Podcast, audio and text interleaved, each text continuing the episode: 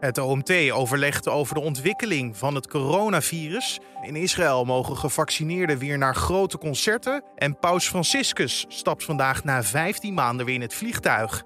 Hij brengt de komende vier dagen een historisch bezoek aan Irak. Want het is namelijk de eerste keer dat een paus naar dit land afreist. Het doel van de trip is heel bijzonder, maar er is ook kritiek. Als hij per ongeluk toch een niet ingeënt iemand omarmt of zich laat omhelzen, ja, dan is uh, Rome te klein, denk ik. We praten straks met Paul van Geest, hoogleraar kerkgeschiedenis van de Universiteit Tilburg, over deze bijzondere reis.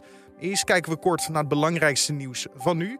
Mijn naam is Carne van der Brink en het is vandaag vrijdag 5 maart. CDA-leider Wopke Hoekstra zet zich steeds steviger af tegen Mark Rutte. Hoekstra heeft moeite met het gebrek aan visie en noemt het beleid van de laatste tien jaar onder leiding van de VVD en Rutte richtingloos liberalisme.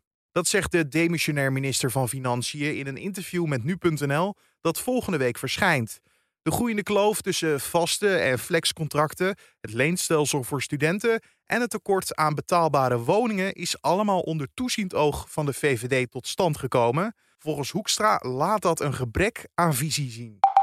Het aantal sterfgevallen was vorige week kleiner dan normaal. En dat is voor het eerst sinds half september. Dat komt vermoedelijk doordat steeds meer mensen zijn gevaccineerd. Al is daar nog geen hard bewijs voor, al dus het CBS. Vorige week overleden naar schatting 3200 mensen. Dat zijn er 200 minder dan normaal is voor de tijd van het jaar. Zowel bij 80-plussers als bijvoorbeeld bij verpleeghuisbewoners zag je een daling. Zij waren snel aan de beurt met vaccineren, omdat het dodenaantal hoog was in deze groep.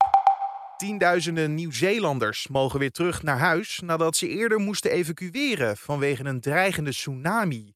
Allemaal vanwege een serie van zware aardbevingen in de Stille Oceaan. De zwaarste beving had een kracht van 8,1. En dat ging gepaard met een hoop sirenes. Oh, it's getting serious. It's just a tsunami siren, not, not a fire brigade siren going off as well here. So is the most serious threat we've had so far we've been living here. And good to see that um, system. Inmiddels zijn de grootste golven gepasseerd en is het waarschuwingsniveau verlaagd. Er raakte voor zover bekend niemand gewond. En in Limburg is een Mexicaanse coronavariant opgedoken. In onder meer Sittard en Maastricht zijn afgelopen twee weken zeker tien mensen besmet geraakt met een Mexicaanse mutant. Dat meldt de Telegraaf. Dat ontdekten ze in het Maastricht UMC. Eerder deze week dook er ook al een Deense variant op in Limburg. Volgens de Telegraaf hebben virologen nog geen idee hoe de virusvariant in Nederland is opgedoken. Op Curaçao en Aruba zou deze mutatie al wel zijn voorgekomen.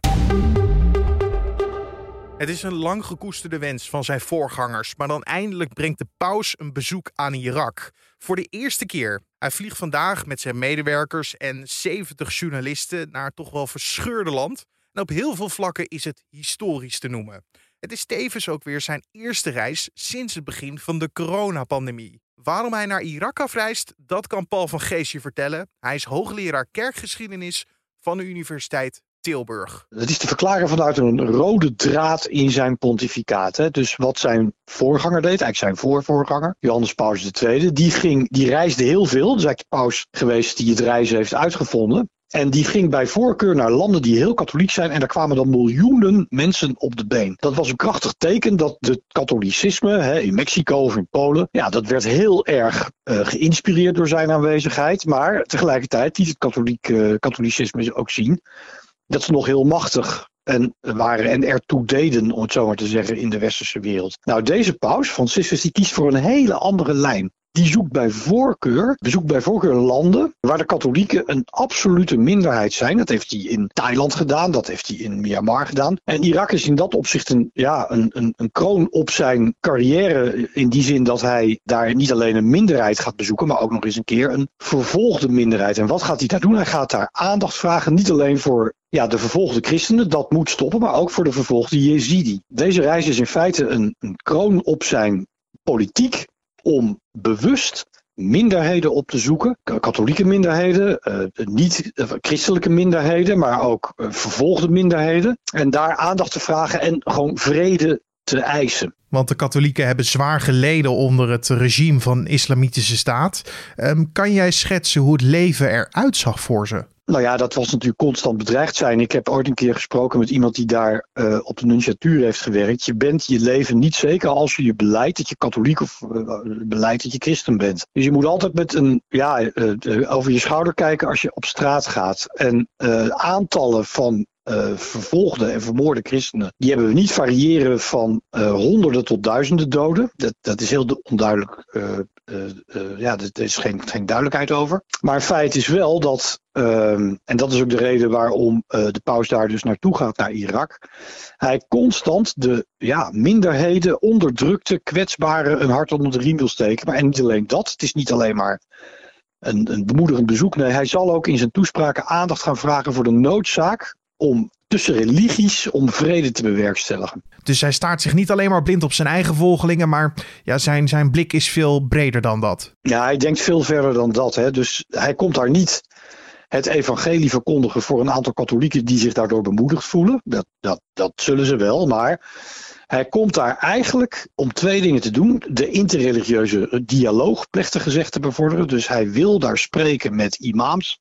Hij wil daar spreken met de hogere geestelijkheid eh, in de islam. Dat is al een statement. Hè? Dus als een paus met een hooggeplaatste moslimgeestelijke spreekt, dan gaat daar dus al een heel krachtig teken van uit. En ten tweede wil hij ook gewoon heel duidelijk om vrede vragen via die interreligieuze dialoog. Want het is al het, religies, het kan gif zijn in de handen van slechte mensen, maar het kan ook ja, een, een heel krachtig tegengif zijn in uh, de mensen van goede wil. En, wil. en dan gaat de mensen van goede wil, of ze nou katholiek, moslim of niet uh, gelovig zijn, die gaat hij aanspreken op hun vermogen om daadwerkelijk vrede te willen stichten. Want hij heeft meerdere afspraken gemaakt met invloedrijke mensen, zoals de Shiïtische geestelijke groot Ayatollah Ali al-Sistani. Ja, precies. Dus dat is een statement. Kijk, een moslim kan dus niet meer zeggen als hij het plaatje heeft gezien dat paus met uh, een van de hooggeplaatste moslimgeestelijke in Irak spreekt. hey, christenen kunnen wij gewoon uh, vervolgen. Het is een uh, non-existente entiteit. Ze bestaan gewoon niet voor ons en niemand schenkt er aandacht aan. Dat kun je niet meer zeggen als de twee hooggeplaatste geestelijk met elkaar in dialoog gaan. En waarschijnlijk elkaar ook een soort vredeskus gaan geven. Dan uh, is het toch veel minder makkelijk om daar achterlangs toch nog christenen of jezidi's te blijven vervolgen. En dat is precies wat de paus wil. Want deze paus heeft daar echt wel een neusje voor. Hè? Het opmerkelijke. Waar de ene rechtsaf zal gaan, dan, dan gaat hij linksaf. Zeker. Dus wat je nu ziet is dat wel, hij doet eigenlijk precies hetzelfde als wat hij als aartsbisschop van Buenos Aires deed. Hij ging daar niet per definitie vanuit zijn bisschoppelijk paleis, waar hij ook niet woonde. Hij zat op een flat. Met de machtigen der aarde converseren, of de machtigen van Argentinië. Uh, het was geen socializer in de hoogste regionen, om het zo maar te zeggen. Nee, hij zocht concreet in zijn weekenden de favela's op en daar las hij dan de mis. En daar wisten dus de kwetsbaren in zijn bisdom, of de kwetsbaren ook uh, in Argentinië, Buenos Aires, dat hij werkelijk met hen begaan was. En in feite doet hij nu hetzelfde, alleen op mondiaal niveau. Hij kiest consequent niet voor het bemoedigen van katholieken in grote getalen.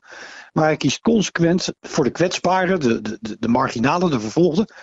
Om daar één, hen een hart onder de riem toe te, te steken. En twee, uh, ja, wat ik net zei, in het, zorgen van de diplomatie. Uh, ook uh, randvoorwaarden van te creëren. Dat ze gewoon een ordelijk leven in vrede kunnen leiden. Maar denk je dat het hier alleen maar om een symbolisch reisje gaat? Of kan het ook echt iets ja, gaan veranderen? Ja, dat is altijd uh, het, het, cruciale vraag. Hè. Kijk, de paus heeft geen leger. Hè. Stalin zei ooit uh, is een keer, nou, ik heb het leger van de paus niet gezien. Dus met andere woorden, waar praten we over? Hij kan geen vuist maken. Aan de andere kant is een religieuze leider altijd een... Hij is de leider van de belangrijkste uh, soft power in de wereld. De katholieke kerk is natuurlijk eigenlijk de grootste soft power slash multinational op deze aarde. En ja, je weet dus nooit hoe dat werkt. Feit is wel dat het Vaticaan altijd niet met een confrontatie, met een ijzeren vuist uh, uh, diplomatie bedrijft, maar het is stille diplomatie. En ook niet alleen door diplomaten, maar bijvoorbeeld ook door ja, katholieken die uh, bijvoorbeeld tot de gemeenschap van San Egidio horen, niet een high-ranking profile hebben, geen hoog profiel hebben als diplomaat maar wel een soort uh, diplomatiek mandaat hebben vanwege de Heilige Stoel, vanwege de paus, om toch dingen te bewerkstelligen, maar achter de schermen, onder de radar. Dat is altijd de strategie van de paus. Dus veel kun je daar niet van zeggen. Maar ik vermoed dus wel dat ehm, de vervolgingen na zijn bezoek ja, zullen afnemen. Alleen er is ook heel veel kritiek op deze trip. En dan eigenlijk ja, de timing ervan. Want waarom zou je zo'n trip door laten gaan midden in de pandemie waarin we zitten? Ja, nee, dat, dat is uh, inderdaad ook in de Italiaanse kranten kon je dat lezen. Uh, ja, ik ga er wel van uit uh, dat de paus alle coronamaatregelen in acht neemt. Hij zelf kan niet meer besmetten, want hij is ingeënt. En ik geloof ook zijn, de mensen die met hem meereizen. Maar uh, ja, een, een, een foto van een imam en een paus die elkaar omhelzen, daar kan een heel krachtige uh, elan van uitgaan uh, van verzoening. Maar het omgekeerd evenredig is natuurlijk net zo waar. Als hij per ongeluk toch een niet ingeënt iemand omarmt of zich laat omhelzen, ja, dan is uh, Rome te klein, denk ik. Misschien is het voor de paus en zijn medewerkers geen risico qua gezondheid. Maar wel voor de mensen die erop afkomen. Uh, als ze net iets te enthousiast worden en met een te grote groep samenkomen. Ja, een besmetting zit in een klein hoekje. Nou ja, dat is een gevaar. Dus ik denk ook wel dat in de, de voorbereidingen voor uh, die aan de reis vooraf gingen, dat er toch wel een protocol is ontwikkeld. Waarbij heel uh, duidelijk gaat worden dat de paus niet genaderd mag worden tot op anderhalve meter. Hoe hem dat ook uh, tegen de borst stuit. Maar ik denk dat voor alles ja, er een protocol zal worden, is afgesproken. Waarbij ja, geen enkele mogelijkheid zich zal voordoen dat ja, de paus in feite gecompromitteerd kan raken. Omdat die mensen nadert te veel nadert. Nee, want dan heb je het over de medische veiligheid. Je hebt het sowieso over gewoon de, ja, precies. de grote veiligheid als het gaat om het ja. gebied. Want er zijn ja. recent nog aanvallen geweest met raketten. Uh, en en, en ja. daar moet je ook rekening mee houden. Dus uh, heb jij daar een schatting van hoe, hoe ze daarmee omgaan?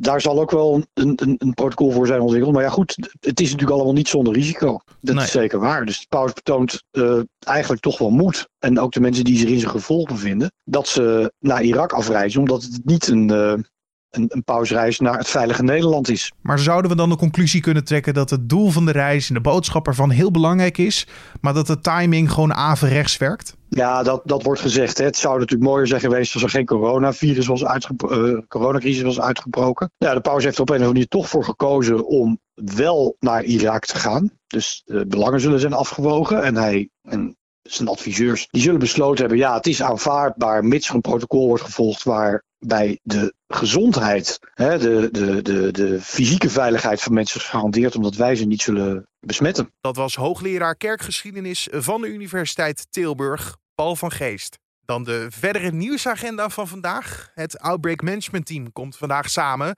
voor het wekelijkse overleg over het coronavirus in Nederland. In een nieuw advies aan het kabinet dat donderdag al uitlekte, schrijft het OMT dat binnen verpleeghuizen versoepelingen kunnen plaatsvinden van de coronamaatregelen. Gevaccineerde bewoners zouden voortaan meer bezoekers mogen ontvangen. Verpleeghuisbewoners mogen momenteel slechts één persoon per dag ontvangen. En dat OMT pleit een tweede bezoeker toe te laten, mits bij de bewoners een eerste en tweede prik tegen het coronavirus is gezet. Mensen in Israël die zijn ingeënt tegen corona mogen met een vaccinatiebewijs weer naar concerten.